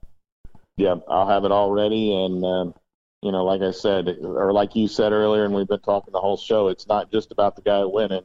You've got to support the 20th place drivers too, yep. and um, the only way, you know, that's kind of what the Midwest Compacts, how me and Andy came up with that is, you know, if the 20th place guy finally gets to get out front and, and, and run out in front and learn how to run up front and, is able to get a little extra money, it might change his entire season. So, well, that's a neat idea, and and again, for those listening, it's what what what what Mike's saying. I think is that if you have 60 cars, for example, or let's say 50 cars, he's going to take the fastest 25 and run them in one A feature, and then he's going to take the second 25 and run them in another A feature, and he's paying the same thing for both races. So instead of doing like an A main and a B main, he's just doing two A mains to give everybody that shows up the opportunity to run for the exact same purse structure, whether you're in feature one or feature two. Did I get that right?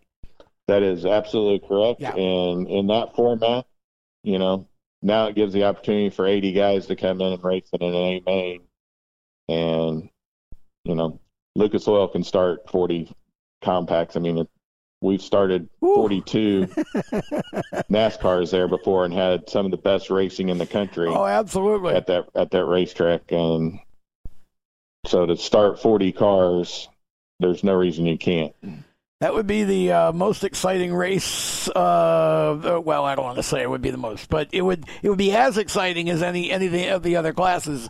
Uh, and like I said, I love those economy classes. I've worked at tracks where and announced at tracks where we've had you know front wheel drive type cars, compact cars, and man, those guys are crazy. They just it's it's so much fun because you know obviously the the, the big dollars aren't anywhere near it, and you know everybody's just out racing for a good time because you know there's not much money involved usually. Now, of course, this is a touring series, and so it would be a step above. But um, your typical Saturday night short track type of race for those guys doesn't pay very much. Everybody's just doing it to have a good time, and that's uh, that's really what racing ought to be. And sometimes when you get too much money involved, it detracts from that, in my opinion. But I think I think you've got a great setup, man, and I just I can't wait to be a part of it. I'm I'm I'm thankful for the honor of. Uh, uh, the naming rights to the uh, the lap sponsorship, and um, you know, I, I think there's there's definitely more I'd like to be able to do in the future, and, and we'll we'll talk about that as well.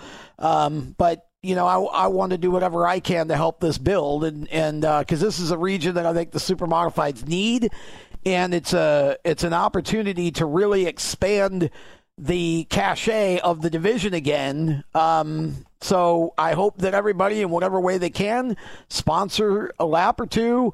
Um, obviously, watch it on pay per view, and if you can get there, please do, uh, because it's going to be a heck of a show for sure. Yeah, you'll even stand up in your living room and watch the show. Yeah. well, that's a, that that happens with me occasionally with racing on TV. I'm yelling and screaming, and I have to be careful. I'm in an apartment now, so I can't uh, can't go as crazy as I used to in the house. But um, you know, again, Mike, I appreciate you taking some time. We uh, I know we've taken up more than your share, but um, we we definitely are grateful that you. Uh, uh, that you, you you took some time to be on the show. We, and it's open for the next couple weeks. Keep us up to date on what's going on, and we'll keep the word out for you. Okay, I appreciate you having me on, and um, look forward to seeing everybody and meeting everybody. I may not remember everybody's name, but you know, everybody well, uh, feel free to come up and say hi, and um, I'll be out there. I'll be down on the ground. I've watched Doug Boles walk around in the middle of the mud at the motor speedway at all the tracks, and I kind of take after that. I'm down in the down in the dirt, so to speak, as you would want it, milling around. I'm not hiding away from everybody. So for sure. Well, uh, we look forward to meeting you, and uh, again, thanks for for being on. That is Mike Moore. And uh, we're actually going to talk with Camden Proud uh, after we do a little business here. So if you'll uh, just all hang on just a moment, we will be back with more of Inside Groove right after this. Is your job sucking the life out of you? Wake up. You can do something else. Information technology. I know what you're thinking, but I'm not a math or science person. No excuses, no problem. It's not rocket science. It's my computer career. Helping people start an IT career is their thing. If you don't absolutely love what you do, go to mycomputercareer.edu and take the free career evaluation today. You can start your new life as an information technology professional in as little as four months. Attend classes on campus or live online just two or three times a week to get what you'll need to start your new career. More than just a school, My Computer Career helps you get into the industry by working with hundreds of employers that hire their students. My Computer Career is nationally accredited and financial aid is available for those who qualify, including the GI Bill. Classes start soon, so go take the career evaluation now at mycomputercareer.edu. Mycomputercareer.edu. That's mycomputercareer.edu.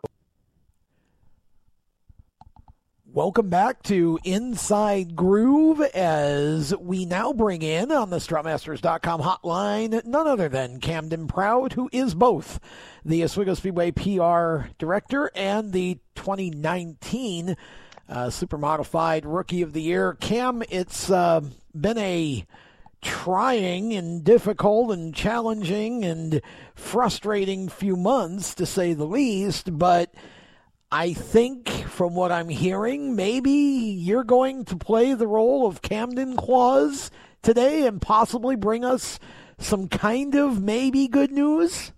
Sort of? I I think so. Yeah, I think we're finally getting to the point where we're seeing the light at the end of the tunnel, and um, I definitely think that there's hope for racing possibly at the end of this month. Best case scenario, worst case scenario right now, in my opinion, July 4th. Okay, now that begs numerous questions. The first of which is when we go racing, whether it's the 27th of June, which appears to be the earliest possible date, or the July 4th uh, week. Well, I guess it would literally be July 4th, right, on a Saturday night. Um, yep. Are we going to have fans? And if so, how much capacity are we going to have?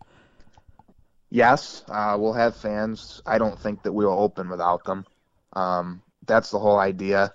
There's there has been talk. I know there's a lot of questions about a pay per view and things like that. And um, you know, could we do it? Sure, we could. And I think if it got to the point where it was an emergency situation, so to speak, where we just weren't going to get any racing at all in without using a pay per view, then they might figure something out. So to answer everybody's question, if we're going to open as of right now, it's going to be with the fans and only with the fans. And that's what we're working towards. John and Eric have been meeting with Billy Barlow, with local officials. They've been talking to New York State. And essentially, what Oswego Speedway has to do is present our plan or our blueprints for reopening. What's it going to look like? What are we going to do? And that's not something I'm I'm really hip on the details of right now, but it, it's going to involve social distancing. It's going to involve everybody on the property wearing a mask, but just having the fans back in the stands or even that possibility at this point is sounding like a really positive thing to me after the last few months. Okay, so there will be certain guidelines that, masks may be required and again, the question are we going to be allowed full grandstands or half grandstands, or how is that, or don't you know uh, whether that would be, which uh, that would be yet? Yeah, I don't know what that looks like yet. Um, as of right now, I can say that um, you go and look at the, the New York State website, Phase 4, um, arts and entertainment, sporting venues, stuff like that can open but it doesn't discuss capacity. And right. there's been a lot of changes as, as things have kind of been in motion um, at the last second here and there from the governor's office. And, you know, it's just, it's a really fluid situation. Things are changing day to day and, and you don't really know what's going to happen. I'm not sure if it will be full capacity. I don't know if we're presenting a plan for full capacity, but I do know that um, our team, you know, Chuck Hanley, John, everybody, um, we are presenting a plan that involves wearing face coverings of some kind, and that's, I believe, what the state is looking for at this point if we want to open. Okay, so everybody is required a mask. Uh, now, I mean, obviously, as far as a pay per view goes, you guys do a pay per view every week, so it's not yes. as if you know. I mean, that's really not that. That's that's kind of universally available. The the question I think on the table, just for those who are listening to this, is whether or not the track would be willing to run a race program of kind of normal appearance um, solely with a pay per view without fans, and you're saying that's not very likely. And I think we all would have assumed that um, just from the fact that obviously um, nothing like that has been seriously discussed up to now. So um, the opening of the racetrack would be with fans in some capacity. You just don't know to what capacity and exactly what it would look like as of the moment right now. Correct. Yeah, okay. we don't know exactly what it looks like. We're we're really just um, I know they've had a couple meetings so far. John and Chuck are doing a good job at keeping me in the loop, but I there's nothing for me to put out that I haven't put out already until okay. we get the approval. So we're just we're just waiting to see. Um, I know I kind of jumped into the pay per view thing. The whole deal with that is, like I said, it would be a last resort. You know, they, they to come do back it without and say, fans. We're, we're not racing with fans. It's it's not going to happen. I think they would really work hard to to try to to make something out of it, to have some sort of a season. Um, maybe you start out with a pay per view event with just the SBS and the 350s because it's it's a big ask to cover three purses just yeah. from a pay per view. Well, that's exactly else. right. Yeah. Yep. Yep. So I mean, that's a challenge. It's uh, and that's what we, you know, I know we're taping this on Thursday, the fourth of June. Um, it, will premiere on Friday the fifth. Um, you went to Utica Rome last night, and, and that track had a, a pay per view only event, but again, it did not include the top class. They had a couple of lower divisions, and um, yep. and so it it's just again the numbers just don't support it. The pay per view numbers do not support having all of your classes, and and you know and being able to to cover that uh, that purse and you know, it's really, honestly, in my opinion, it's almost unfair of anybody to even suggest that the drivers and teams whose costs are going to be the same, regardless of fans or no fans, to accept less purse because there are no fans. In other words, I, to me, it just it, that doesn't. I mean, if all the drivers came to me as a promoter and said we'll run for half the purse, well, then I guess that's a different thing. But I sure. could never ask my drivers to do that because again, their costs are what they are. It doesn't matter if a fan walks in through the front gate or not. The tire cost and, and the fuel cost and all that is the same, and you can only, you know, lose so much money. Uh, you know, before you have to say, I just can't do that. And and so I've seen other tracks uh, who wanted want to try to do that, and maybe it works in some situations, but I'm not sure that um, it would work. Uh, at Oswego, so you know, it, it so it, do we feel like the percentage is higher than not that we're going to be racing by July 4th? I mean, are we looking at 50-50 or better? Uh, better. Better. I, I think. I think. I really think we're going to be. Um, you know, I again, you can't you can't say too much yet. They're working out the details, but um, Well, I, I talked to Johnny the other day, and and he sounded really positive. I know there's rumors flying. Um, I I have a dozen people a day text me and ask, "Are we even trying to open? Are we just giving up?" Of course we're trying. They it's it's all they want. I mean, rest assured, John and Eric are busting their tails to try to get the place open, and um, I have a lot of faith in what's going on right now, kind of behind the scenes, and I really do believe that it's going to happen sooner than later within the next few weeks. I wouldn't be surprised if we practiced two or three weeks from now. Well, you know, and again, I mean, it's, I mean, it, it that to me feels.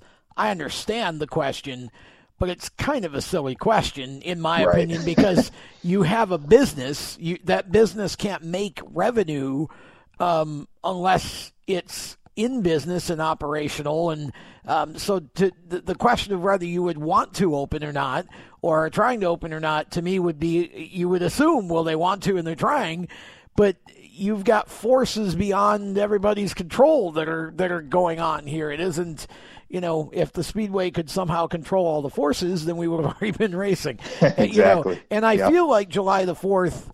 See, I, I mean, here's me, Mister Cynical again, and and you know the people listening to this podcast, a lot of them know me and know who I am and how I am. So here I go. But you know, July fourth th- this is one of those moments of the year that, that if we could if we could do this then you know people who have interest in scoring points from their constituents can say see we're back. We're up and running in time for the 4th of July. Isn't that great? Um you know and and I think you're going to see some of that around the country. I mean I know for example in Indiana the governor there and you know the the the local um, uh, officials in the Indianapolis area are absolutely uh, just determined that in some capacity uh, we're going to have fans for the NASCAR slash IndyCar doubleheader that weekend. Um, and it, you know, it, and it's again, it's it's in everybody's best interest for this, and it isn't just about politics, but certainly um, that's one of those sort of good opportunities. Um, you know, it's a it's a holiday. Everybody wants you know to go out and celebrate and whatever. And um, you know, I think uh, I think freedom has. Um, I think there are a number of us who now understand how quickly you can lose it. And you know, we so therefore this July Fourth is really going to be a, a a time to celebrate. And unfortunately, in a lot of places, um, parades and such have already been canceled, which to me is tragic. But um, including Oswego, I think for that matter. Yeah, Harbor Fest You too. know, yeah, well, and you know, there again, I mean, it's just it's uh, uh, you know, it is what it is. But the so the speedway being, you know, holding races would be something that you know would would be the source of sort of relief from all of the day-to-day nonsense that we've dealt with for all this time and the and, and the challenges and the obstacles and everything that's come with all that. Um, you know Oswego as a city needs something for people to go and do and to get out of doors. So yeah I mean I I could easily see that happening if conditions are right. Um, and so I guess we'll find out what form that takes, and it, it's it's obviously exciting. Um, I know I'm looking forward to going to Indy for the Midwest Super Show on the 20th, and um, you know, and I do plan to if Oswego opens on the 4th, I'll be there. Um, absolutely, because I want to support that and and want to be a part of um, the rebirth and kind of the reboot, if you will. And uh, I mean, has there have have you gotten far enough in the discussions to have discussed what the rest of the schedule would look like um, once you get reopened? Because obviously you've lost May and you've lost it, two shows at least in June. Probably not going to run the show on the twentieth and.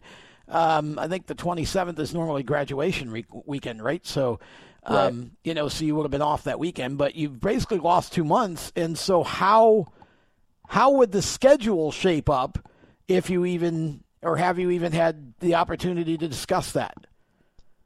Well, uh, we've talked about it a little. I know that Chuck and, and John again have, have discussed it pretty in depth. Um, I was talking to Chuck the other day, and I get the idea that they just want to race as much as possible. Um, I don't really think we're going to be adding in big, you know, Friday, Saturday shows, Wednesday night shows, anything like that. But there's Dang. certain races. yeah, I know. I know. Um, there, there's certain races that you just don't want to lose, like the the Champagne Memorial. I think they'll reschedule that for another day. I don't know if it'll be Twin Fifties. Who knows? The ISMA race, they haven't at all said that they're just going to throw that in the trash can and, and not try to make it up. So I wouldn't be surprised if, if something comes to fruition there. June 20th, I don't think it's going to happen. They're they're leaving the door open. Um, I'm hoping that either the 20th or now the 27th can potentially be uh, closed doors, open practice, um, especially with Monadnock now canceled for ISMA. But um, I think what you'll see happen is we'll kind of start slow. The first race, instead of it being 100 laps, um, it might just be a 50, a 30, and a 30. And we'll go from there. We'll kind of work our way up and, and see how we do with the crowd and, and, and stuff like that. Just given the situation, I don't think they're too keen on starting the season off with a 100 lapper on the 4th of July if that's when it ends up being. Well, uh, now you also had the uh, the the super stocks. No, not the super sport stocks. Mods. The sport mods. Yeah, um, coming in on the fourth of July. What what would be the status of that show if if you open on the fourth? Would that be a part of the bill? No. Okay. No. Um, unfortunately, we we should have some official news on what's going to happen with that race in the next couple of days. Um, I hope by the end of the week really, I hope by tomorrow afternoon at the latest, I can announce what's going on because um, they they've been in a lot of meetings this week, and and we're hoping to give me that update by tomorrow. So hopefully we can put something out on when practice is going to be, if we're going to have a practice. Maybe we can even pencil in the details of the first race by tomorrow. Um, I I probably will be able to go up and talk to those guys later today. So we'll see what happens. But the sport mod race if we open on the 4th because of social distancing. I believe we're looking at every other pit stall, and there's just not enough room for four divisions on one night to do that. Well, that's uh, also a consideration that I hadn't thought about. Um, but it's my job to ask these questions. Uh, so, what? Uh, all right. So, obviously, we know that Classic Weekend intends to go on, right?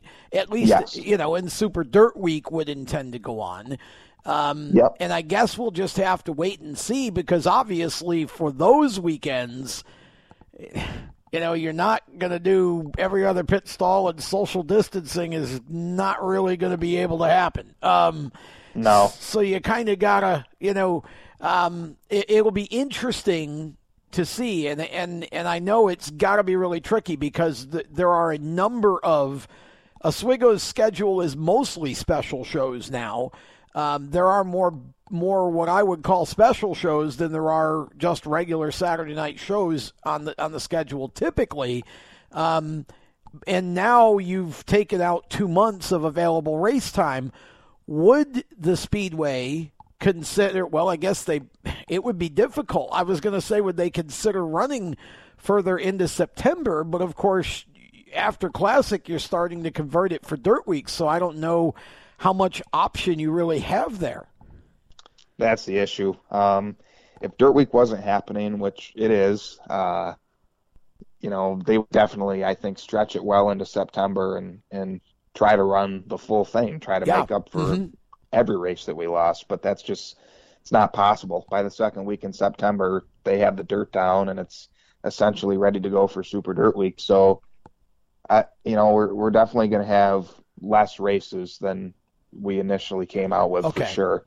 Um, my concern right now is, you know, we, we want to bring ISMA back. We want to make up the Champagne race. Where do where do you fit that in? Where do you do add the ISMA race in? Are we going to have to take a division off? You just you just don't know what's going to happen, and and we have to play by the rules. You know, I love how people say just open this this track in this state is doing it, and that's just it's, it's not how it works. It's well, not worth it. It, it, I mean, I suppose you could try that, but again, um, you know, you, you're it's it's risky. You know, I yeah. mean, um, and and the example of that is, I'll give you two examples. The Ace Speedway um, in in Altamahaw, North Carolina. Here, it's about an hour and a half, roughly, north of me.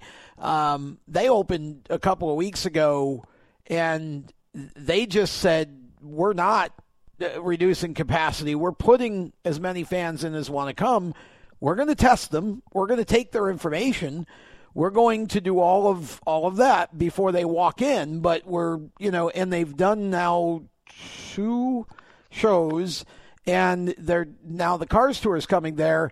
They had the support of the local and county municipalities and officials to do what they did the way they did it. I think some people there there were some stories that put out that were put out that I think made it sound like you know they did it all on their own. That's not true. The locals went went against the governor at that point, and it's it, there's been there Wow. have been no measurable negative effects. Now, uh, vice the, the on the opposite side of the spectrum, um, you have a couple of different speedways in California that have opened um, that are doing a phased opening with some testing.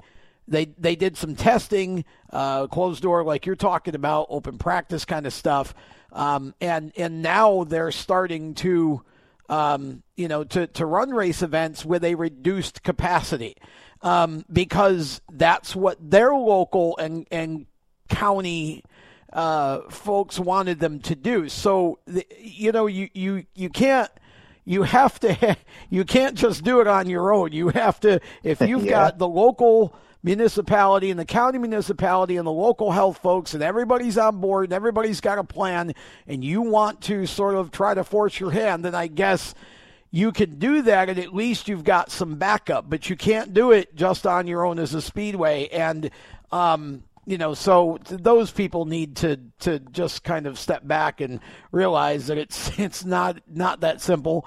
Um, and the the fact, honestly, the fact that there could be some sort of show with some sort of fans as early as the Fourth of July in New York State, quite frankly, it shocks me, and I, I'm I'm going to believe it when I see the press release comes out come out that says it's definitely happening. Um, Yeah, You know? it shocks me too. I mean, you know, I know there's some other tracks opening, but they aren't having fans. I mean, it's it's it's uh, you know, you had Utica Rome, but no fans. You got some tracks up there opening this weekend, but I don't think they have fans. So No.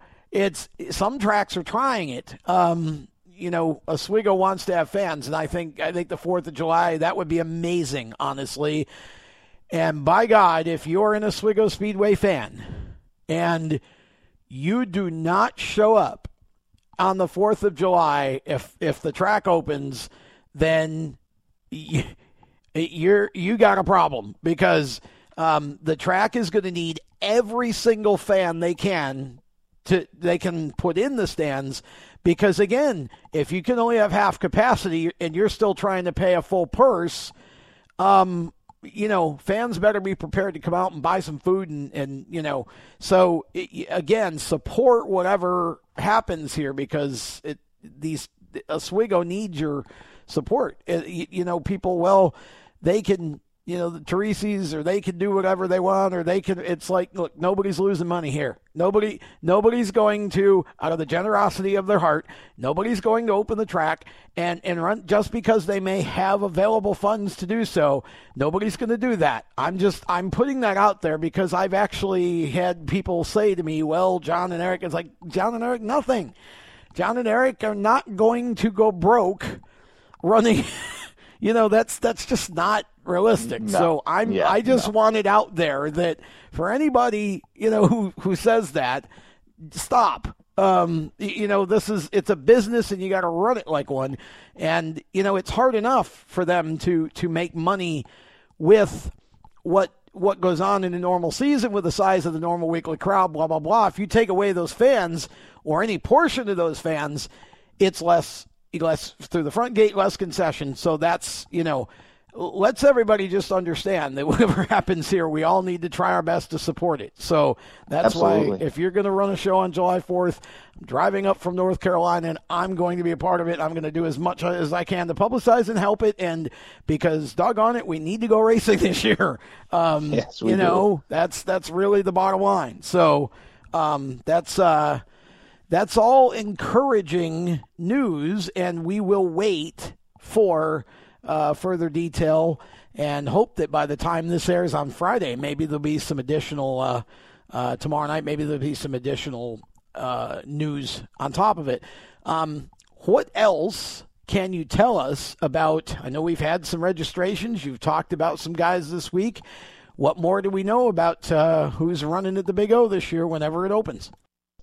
Yeah, we've had a couple more registrations. We've really, we've really been kind of pushing it out, and I think the, the biggest problem right now is that people don't realize that we are actually trying to open. Like, yes, that's that's what's happening, and people are not registering their cars.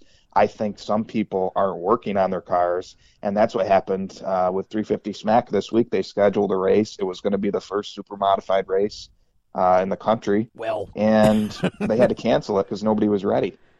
Yeah, more or less. I mean, um, you know, you've had two extra months. What are you doing? Yeah, it's you know, I mean, if you're and, and I'm being, I'm trying to be jovial about this here, but if you're a driver and you're a team and, and you've had two extra months to put your car together and it ain't ready to go, um, why? What are you doing? Um, but at the same time, you know, a hastily scheduled show is, I mean, NASCAR tried that with a Whelen modified tour at Myrtle Beach, and it just, Yep. you know, it was not.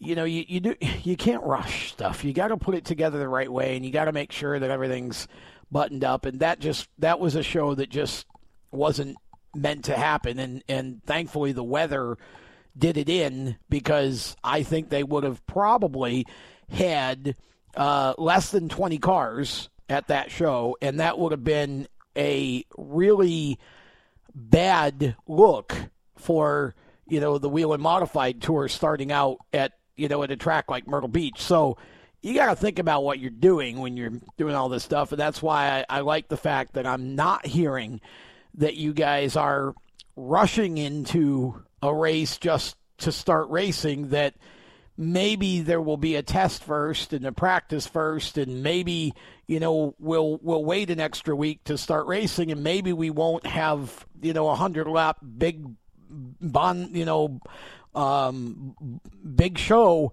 um to start with. It it sounds like you know care and caution and and uh you know and common sense is being used here uh and that's you know that will end up being good for everybody concerned because when you do open and you do get ready to race everybody will it, it it'll be a good show instead of uh, something that was rushed where you you know you just get it out there and nobody has time to react. And you know it's uh i i think I, you know it's kind of interesting because i think when i look across the racing world cam so, there, there are so many things. I mean we look at nascar and, you know, we've had how many shows where the guys show up and get in their cars and go race? There's no practice, there's no qualifying.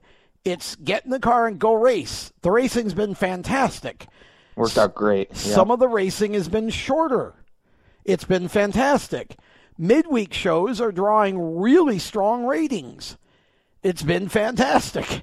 Um, you know, you look at some of this stuff, and you, you know, what can we learn from? You know, what comes out of this that we can carry forward? So, you know, who knows what all of you, all of us, you know, the super modified, you know, who knows what will happen? Maybe, you know, maybe we'll we'll learn some things um, from the experience that that can make uh, super modified racing better too. And and honestly, um, you know, I think people just want to. I don't think they care if it's 50 laps or 100 laps right now. I think they just want to get out to the track and and smell the methanol and uh, you know and eat some Hofmann hot dogs and some fish and whatever and and just you know just be with everybody and go racing again.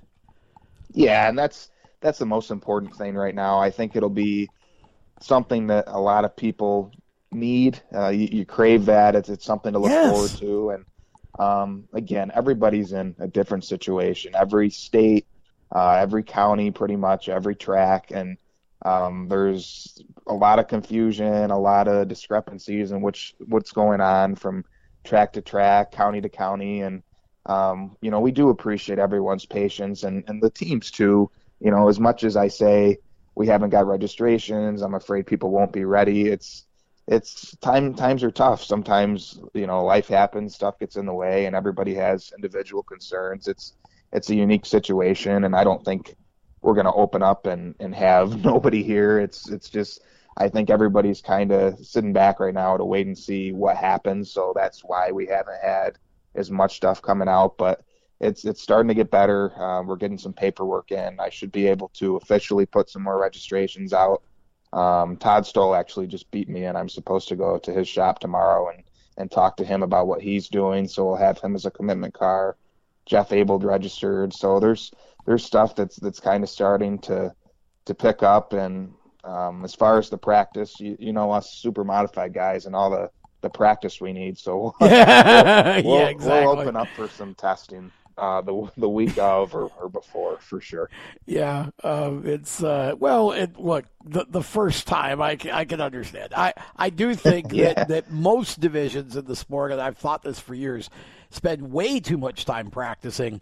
Um, you know, especially if you're running the same track every week. It's like, come on, guys, really? I agree. You know, it's, then I you agree. go to a track where they don't, and the racing just as good, and it's like you know so i think we've i think we've seen that we can spend too much time overthinking our ourselves and um you know and uh and and maybe not enough time just uh, actually a competition but well i'm i'm I, I must say I'm disappointed to hear that uh, there won't be multiple shows a week. Um, the Saturday Sunday thing would have been interesting, but I also get it. It's a foolhardy thing um, in in Oswego's situation, especially um, with with the supers, at this point, it's a foolhardy thing to do. But as a fan, you just you know you think, gosh, if we could just get because I think uh, I think those of us who are old enough to remember um, Oswego one night, Fulton the next. Um, you know, we we still want that back. Uh, we dream of the day when that could come back. Um, all right, back to the registrations. Who do we know this week? As of this week, who do we know that that we got set to go um, in the super modified division? Yeah, uh, we just got a new one from from Jeff Abel this week. That's the only new one okay. I've gotten. I think everybody else I've I've gone over. Um, we got some more paperwork in from guys, uh, just necessary forms, medical forms, and stuff like that. So that's why I'm putting them out. Dave Danzer, uh, Otto, Allison, and Todd Stoll, Hala Tulip. Um, those are our commitment guys right now. And the SBS, anybody we've had, I've I, I put them out online. Um, there should be several more from from what I know. It's it's again looking really good as far as the the rookies. Uh, I see Mike Bruce is hard at work. Those guys, yeah, are, man, those guys are off the chain. yeah, good lord! Uh, I saw the pictures of Cameron Rose 350, gorgeous. It just is. Yeah. gorgeous. And Mike's too. You know, um, and so yeah, Mike's Mike's as well, and and I know you know Rob's car is going to look sharp too. I mean, it's it's just those guys are just doing a great job out there, and and that's uh, that's awesome. They're they're an enthusiastic bunch for sure. Uh, now, one thing we we probably could talk about is is old timers. Um, because the retro night comes with a couple of components. Obviously, it's retro night, but it's but you have the old timers reunion that normally happens. Now, I have not spoken to Jim Ferlito about the status of that. Of course, that's usually the first week in August, I think.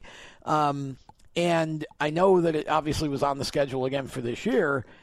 I'm going to just kind of lay it out there that it would be reasonable to think that perhaps, given that the old timers, by definition, are older people, um, you know, and that that's been uh, obviously a a, a, a huge issue, uh, and in terms of that demographic with with COVID, I I think it would be reasonable to to think that maybe you would see that kind of set aside for this year just because of all of you know the situations regarding the virus. I'm not saying it has or hasn't been, but I'm just putting it out there that if they were to make that decision, it would make perfect sense. Though it would be depressing because I look forward to that every year. Um, so I'd be sad about it. But I would, I you know, that's going to be, I think, one of those that that may be a tough one to pull off this year under the circumstances. I agree. Yeah, that that kind of crossed my mind the other day. I was just um, looking at we looking at what we have left to this point, the the shows, the divisions, what you know, how it's gonna all come together, and um, you know, the two day thing. I don't want to say it's hundred percent not going to happen. It's not in the plans right now. um, I think they're going to do everything they can to to fit in what we've lost somewhere yeah. somehow, and we're just going to work our way towards maybe there will be a 100 lap or Mr. Super Modified is obviously going to happen, and we're going to have extra distance races. We're going to have races with three divisions. I hope we can get to the point where we're having four. Who knows? It's it's really a guessing game on absolutely everything. I I don't know squat. I'm I'm guessing. I'm I'm hoping. Well, yeah. but, I mean that's um, that's about it right now. We just wait and see. My, you know, my particular part of this is, you know, I'm supposed to lay everything out there, and then you're you're supposed to have all the information, and if you don't, then you know, I still ask the question.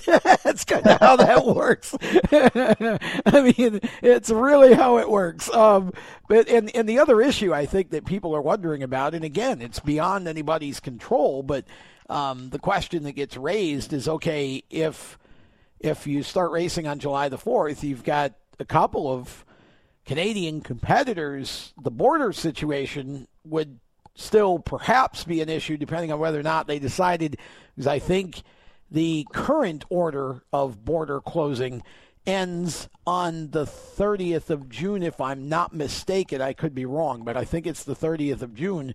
So 21st. It's when?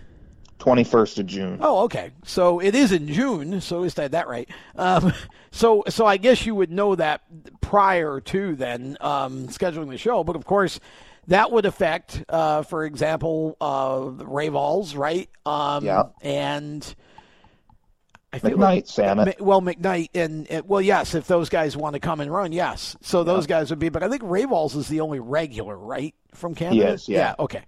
So, um, you know, again, it's just one of those situations. You try to cu- uh, kind of look at all of the angles, all of the the obstacles, all of the challenges, and figure out what you can do, and then you just got to move forward. And and um, it's it's tough. There may be some teams that are affected just by layoffs, and they don't have the money to bring the cars out of the garage right now. Um, yeah, you know that's I think that's you know that's a part of racing everywhere, not just wouldn't be just in the Oswego thing. So you you know you got to do the best you can, and, it, and and I'm happy to hear that at least there's a window of hope that maybe as early as July 4th uh, we might uh, get some actual racing in. I think we will. I mean, hey, next week the Cartway's opening. It's it's yes, a step in the right you for direction. bringing that up. no I fans, but to cover that. we're opening, so it's it's a start. The big track shouldn't be too much further behind. Well, and you know, there again, the Cartway. Yeah, I think we one of the one of the things about this whole shutdown thing is we forget that there's a side to this that people don't necessarily talk about as much, but it's very um, apparent, and it's it's it's across all of you know all of society, and that is kind of the mental health and in kids especially. I mean, they were they were displaced from school, they were forced to all go online and, and which is very isolating compared to sort of the social group aspect of, of being with your friends or whatever at school. Um, you know, and so the cartways, there's a lot of kids that race there, obviously, and I think that's great that they can get back out, even if, you know, um, general spectators can't go. At least it gives uh, the families that are involved an opportunity. I, I think I saw somewhere that the quarter midget track was also opening soon.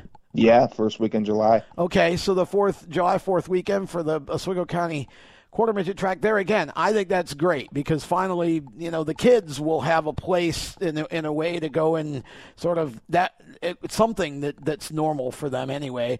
Um, and so, you know, there is some good news here. I guess is the way I wanted to you know, really close this show is is that there there, there is some good news. There is some optimism. Um, you heard from Mike Moore. I would ask everybody who is a super modified fan to look at and, and as soon as Mike sends me the breakdown for the lap sponsorships for the the um, Indy race coming up on the twentieth.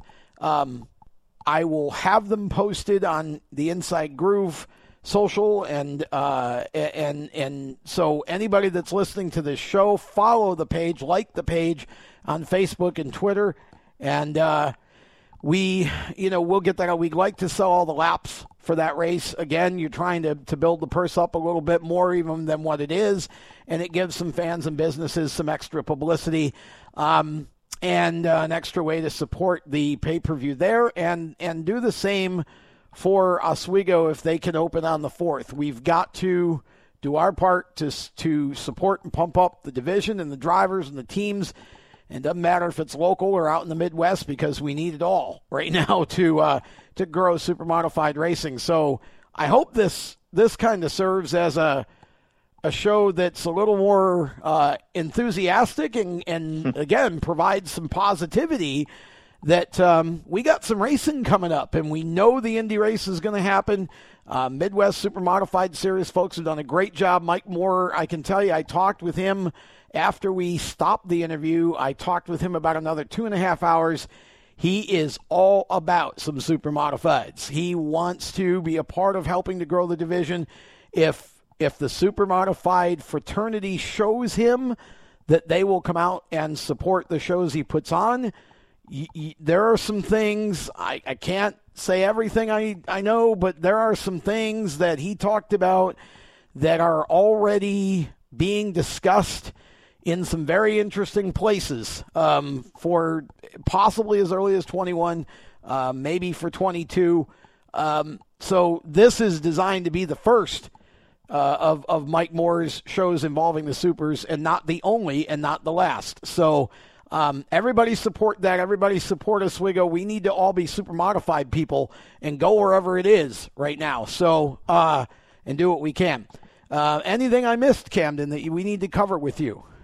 No, I think I think we got it all. I hope we have more news to pass along next week, more registrations, and things to talk about. But stay patient, hang tight, and we're we're going racing. I, I promise it's going to well, happen. It's uh, like I said, this has been a show full of encouragement, and I love it. Uh, because as much as I'm an Oswego Speedway fan, I'm oh, I'm I'm even more of a super modified fan. So good to hear that and see that things are going to start happening. So uh, want to thank Cam for his time today. I know that uh, you're kind of um, between phone calls and and probably you'll have uh, uh, at least one or two meetings this afternoon because um, everything's happening so quickly. And again, um, wish everybody out there a safe weekend and look forward to having you all back uh, for next week's Inside Groove. Until then, for all of our sponsors, uh, for Jeff West and the folks from Indy, uh, Indy, Indy Performance Composites. Uh, of course, uh, Sean Cathcart and the folks from Skips Fish Fry and uh, also um, J- the folks from JNS Paving, Rich Worth and his staff. we appreciate all of your support, and we're looking forward to another – uh, bunch of racing results and and uh, happenings to talk about as we actually get back on the track. So, for Camden Proud and for our guest Mike Moore, I'm Tom Baker. Thanks for joining us on this week's Inside Groove. Until next week, so long. You've been listening to Inside Groove, powered by IPC Indy, creating performance parts and solutions for the automotive, aerospace, and communications industries. Find them on the web at www.ipcindy.com. Inside Groove is a Race Chaser Media production. For more exciting and passionate motorsport content, follow Race Chaser Media on Facebook, Instagram, Twitter, and YouTube and visit racechasermedia.com. The opinions expressed by our guests are their own and do not necessarily reflect those of the staff, management, affiliates, or marketing partners of Race Chaser Media. No part of this show may be reproduced in any manner without the expressed written consent of Race Chaser Media. Thank you for listening.